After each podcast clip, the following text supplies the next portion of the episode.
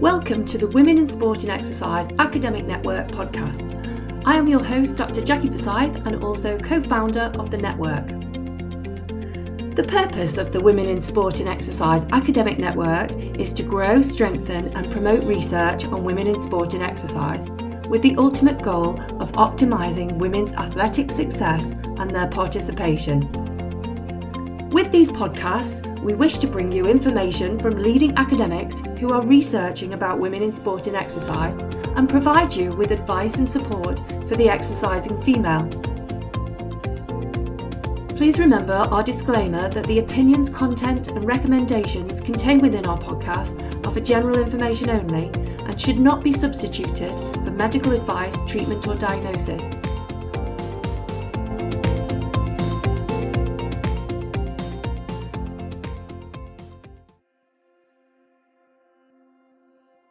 This podcast, I had the pleasure of talking to Kelly McNulty, who is a PhD student at Northumbria University, investigating the effects of the menstrual cycle and hormonal contraceptive use on performance, recovery, and adaptation in sports women.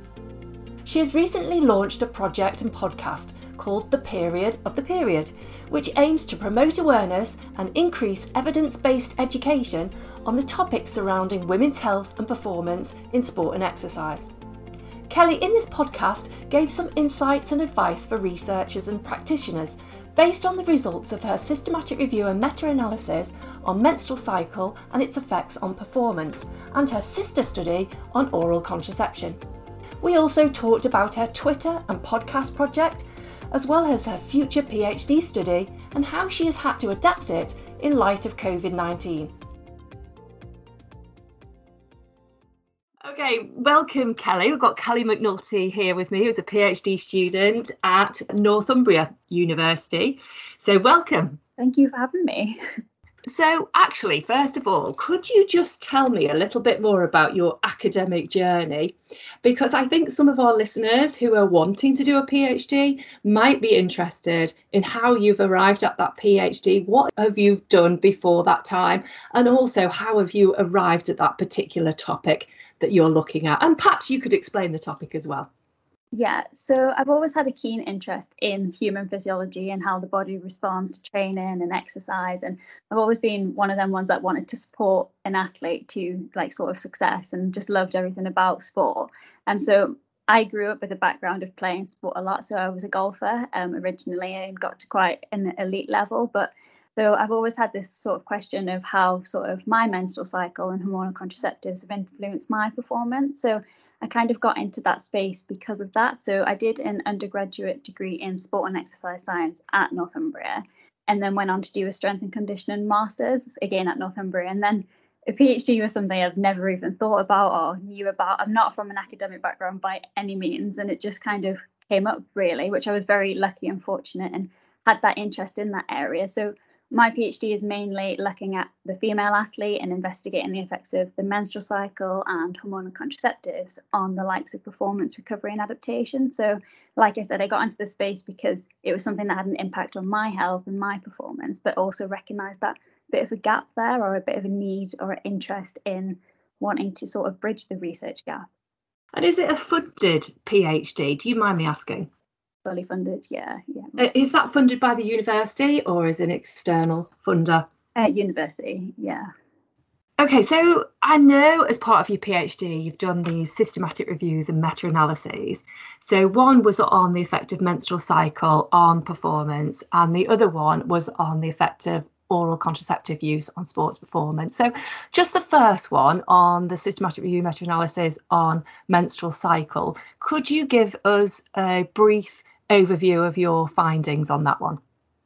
Yeah, so the reason we kind of conducted the research in the first place was because this research area was quite highly conflicting. So, for instance, we had some studies that were showing improved performance in the early follicular phase, the ovulatory phase, the midluteals, and then we had other studies that just showed no effect whatsoever. So, we had this bit of a lack of consensus, and researchers hadn't really yet agreed or decided on sort of if it had an effect and what the magnitude of this effect might be. So, that kind of provided us with the rationale for the study. So, we investigated, like you said, whether the changes in hormone levels across the menstrual cycle affect exercise performance. So this was both strength and endurance.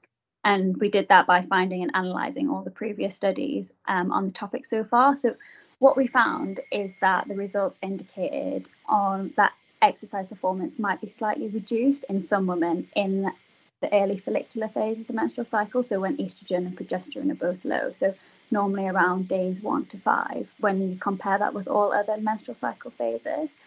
But it's also important to understand that a large proportion of these studies were low in quality, and this was mainly because of the poor like methods replied um, needed for menstrual cycle specific research. And then additionally, the effect of menstrual cycle on performance was so variable between all the different studies. So when we kind of added this small effect size, the poor quality of the research, and then these differences, it meant that we couldn't make these general guidelines on performance across the menstrual cycle. Um, and instead, that's why we recommend that female athletes and those working with female athletes need to track and consider the menstrual cycle and be aware of the potential times where it might be reduced or enhanced, but not assume that them average results apply to them. So I think at the minute we don't really right now have enough published high quality research to give these sort of blanket guidelines and recommendations. But if that will ever be possible, because women are so so different. So I don't think we need to be disheartened by the lack of research, and we can feel empowered to work with female athletes and female physiology with the knowledge that we do have. So whilst we wait for the scientific community to do more research, we can do things like raise awareness and education around the menstrual cycle, and then also start sort of cycle tracking and developing our own athlete guidelines for this. So I guess the overall practical message from the reviews as well was to collect your own data and make reasonable adjustments using that evidence base where possible to inform those training and performance decisions. Sorry, that was so long-winded. no, that was excellent. And it was an excellent overview and really clear, specific guidance as well from that. From that, then, therefore, have you used your own guidance in either practice or further research?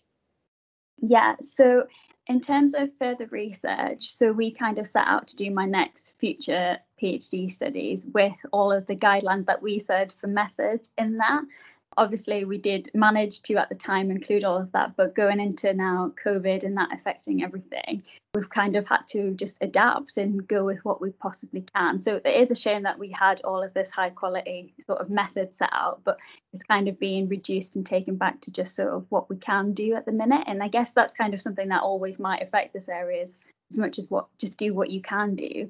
So that is a slight limitation but also in terms of actually applying the research so I know, and I've spoke on different podcasts like this about sort of applying that research, and there are people that are now starting to sort of raise that awareness or just have a slight idea, and coaches want to know more from it. Um, and then again, so tracking the menstrual cycle, however that might be for you, is enough where you could possibly start to notice those symptoms and how it might affect performance and training.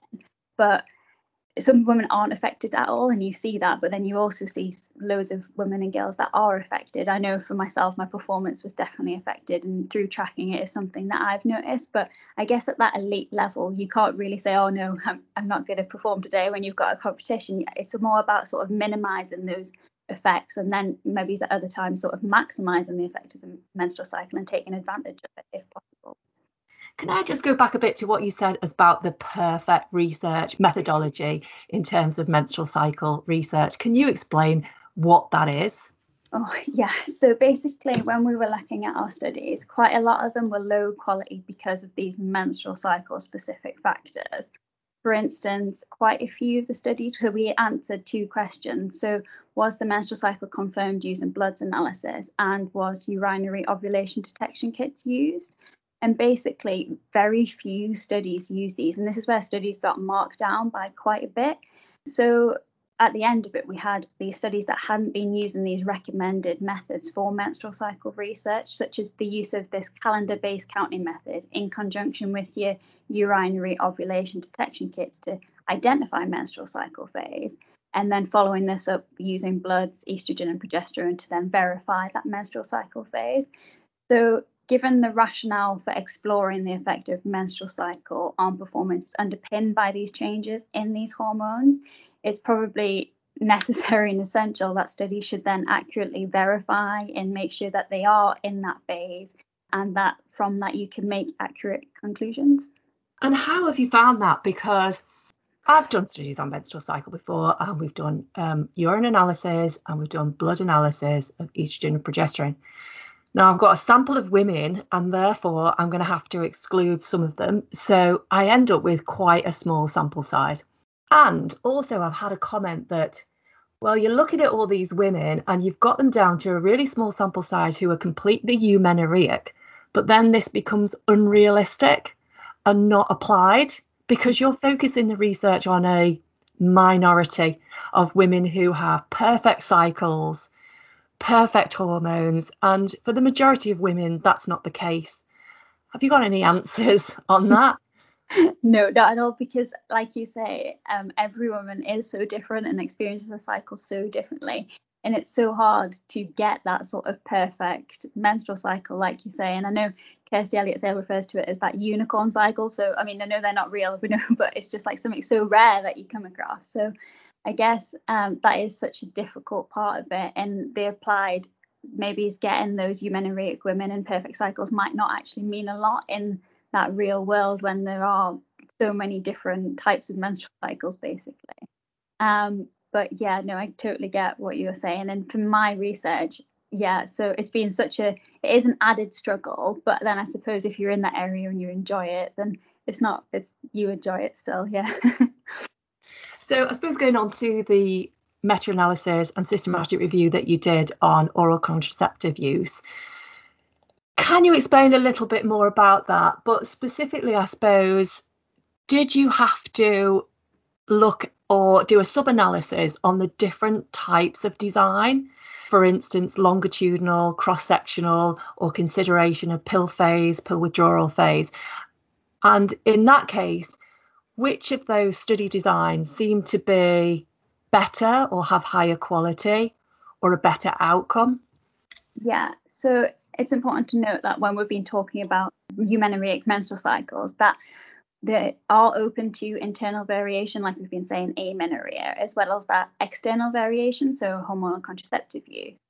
So a recent audit, I think it was in 2018 by Martin et al., showed that almost half of the population surveyed were using hormonal contraception, and the most frequently reported was the oral contraceptive pill. So while we want to continue our research on the menstrual cycle, you, we also need to cater for sort of this other half of the population because their altered hormonal profile differs significantly from eumenorrheic women. And, and that might impact upon exercise and performance in a different way. So again, that was the sort of idea behind the oral contraceptive paper.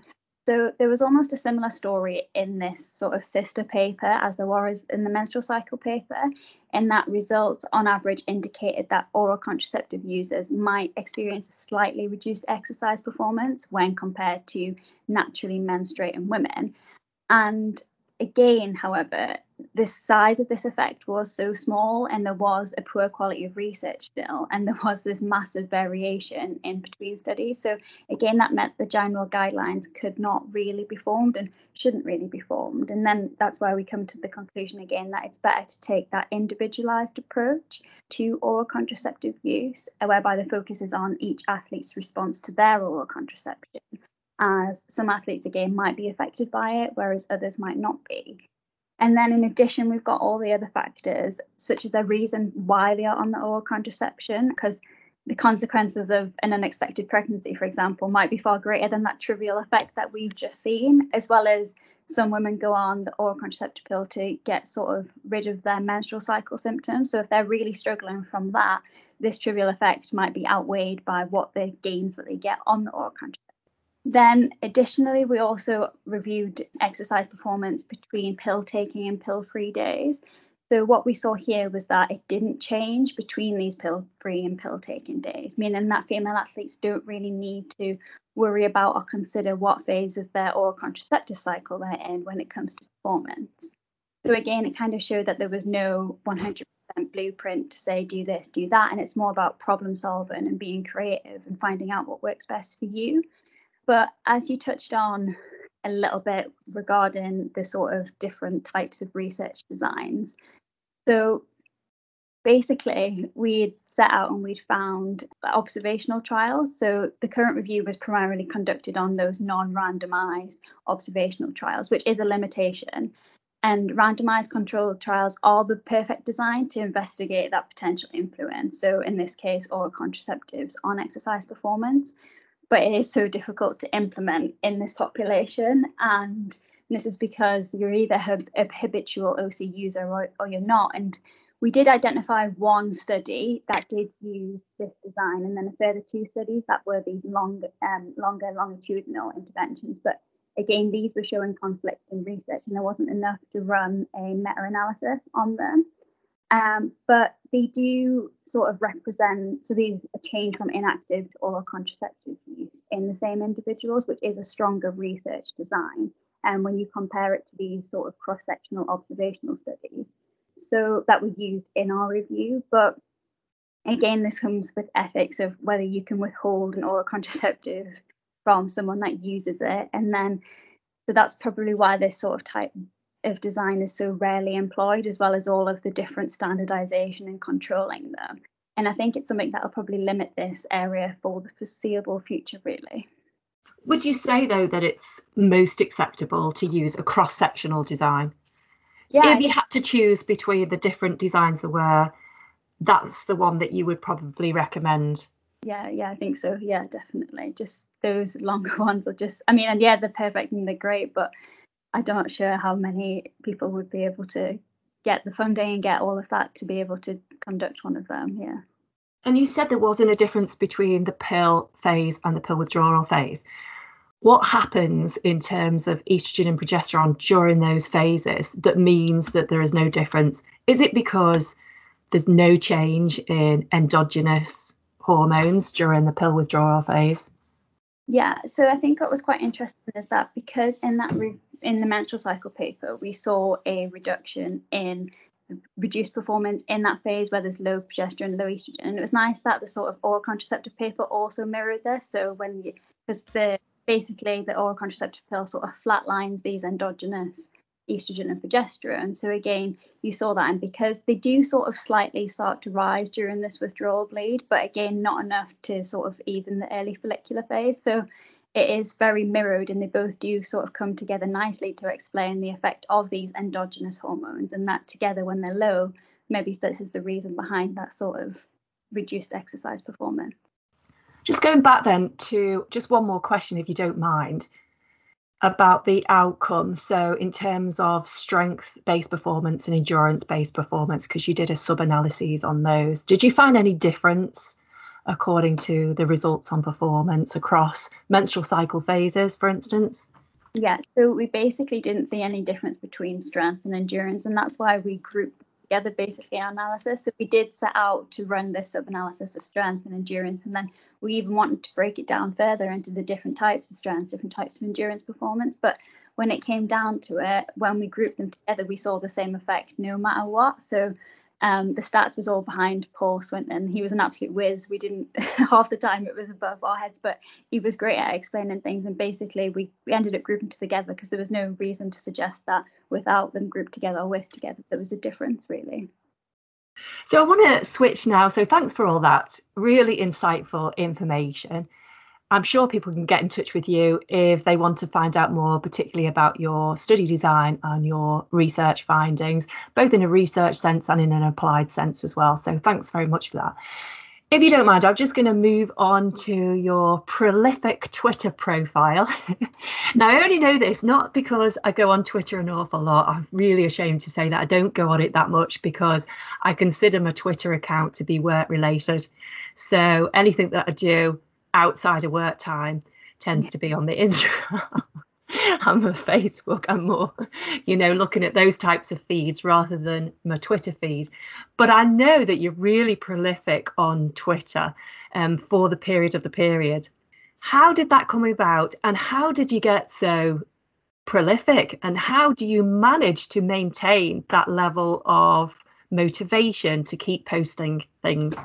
Yeah, so I guess with more women participating in sport and exercise, our understanding on how we need to sort of optimize women's performance must also increase. So, like the male counterparts, we want to get stronger, faster, achieve PBs, break world records. So whether you're at an elite level or recreational level, you do want to improve. And generally speaking, we're still relatively not confident and uncomfortable about talking a lot of these women specific topics. So, as well as this lack of high quality research, we've also got a lot of misinformation about these menstrual cycles, hormonal contraceptives. So, that's kind of why I launched the period of the period, an attempt to change that sort of narrative um, by promoting awareness and increasing that evidence based education. So, like you say, we are on Twitter and Instagram, and mainly I share a lot of the research that I was reading, and then I kind of used it as sort of my progression. So, I was reading and making notes, and I thought actually, there's probably people that would actually like to hear about this research, and it's not really relatively heard about.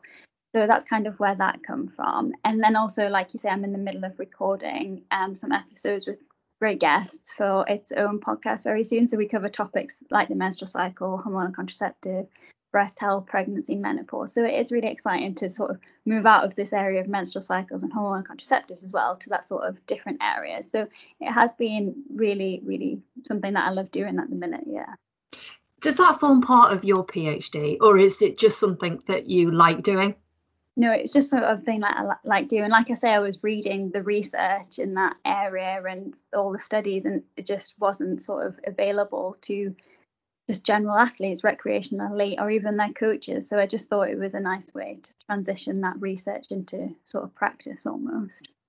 And where else is your research going then? Because you said that COVID 19 has put a little bit of a halt on actual data collection within the lab what is the change that you're going to make? What is your next steps? And what is your steps after you've completed your phd yeah so the two reviews that we chatted about basically formed that basis of my phd um, and then my research was going to go on to investigate the effects of the menstrual cycle and oral contraceptive use on the responses to and the recovery from a resistance training session and how this might potentially influence that potential to adapt.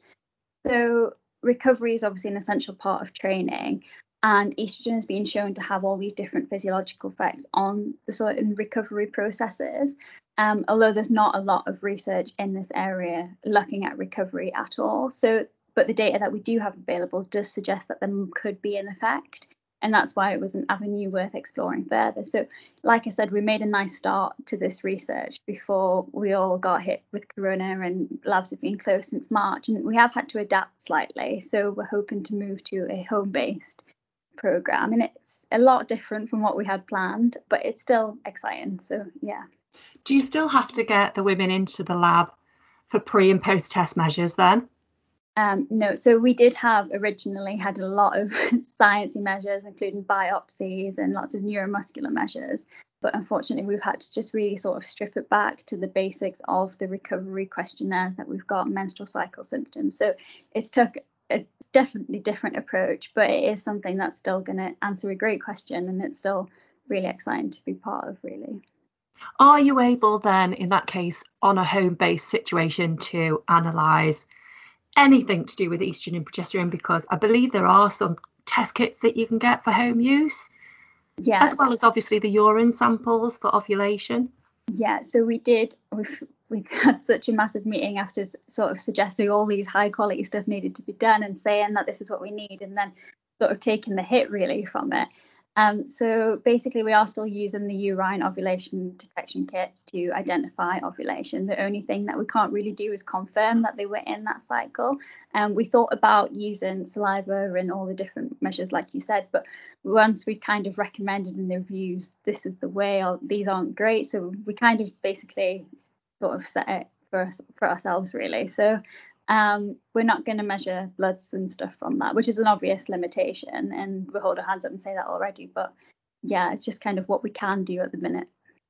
Did you start collecting the data or hadn't you started? Yeah, so we had started collecting. So we started sort of just before, well, um, December last year. So we had had a few through and a few halfway through, and then lots familiarized. So it was going well, and it did seem like we were going to get there, and then everything just went to a massive halt. So I'm sure everyone's in the same position, really, research wise. So yeah. Yeah, I mean, I am, and I just wonder what other people are doing with those bits of mm. data that they've collected because, you know, you've put all an effort into it. I mean, it might have been a longitudinal study that you've done halfway through, that's a four year study, and you've got two years of data. What do you do with all that information? I don't know if you've got any yeah. answers. Are you doing anything with the data that you've already collected?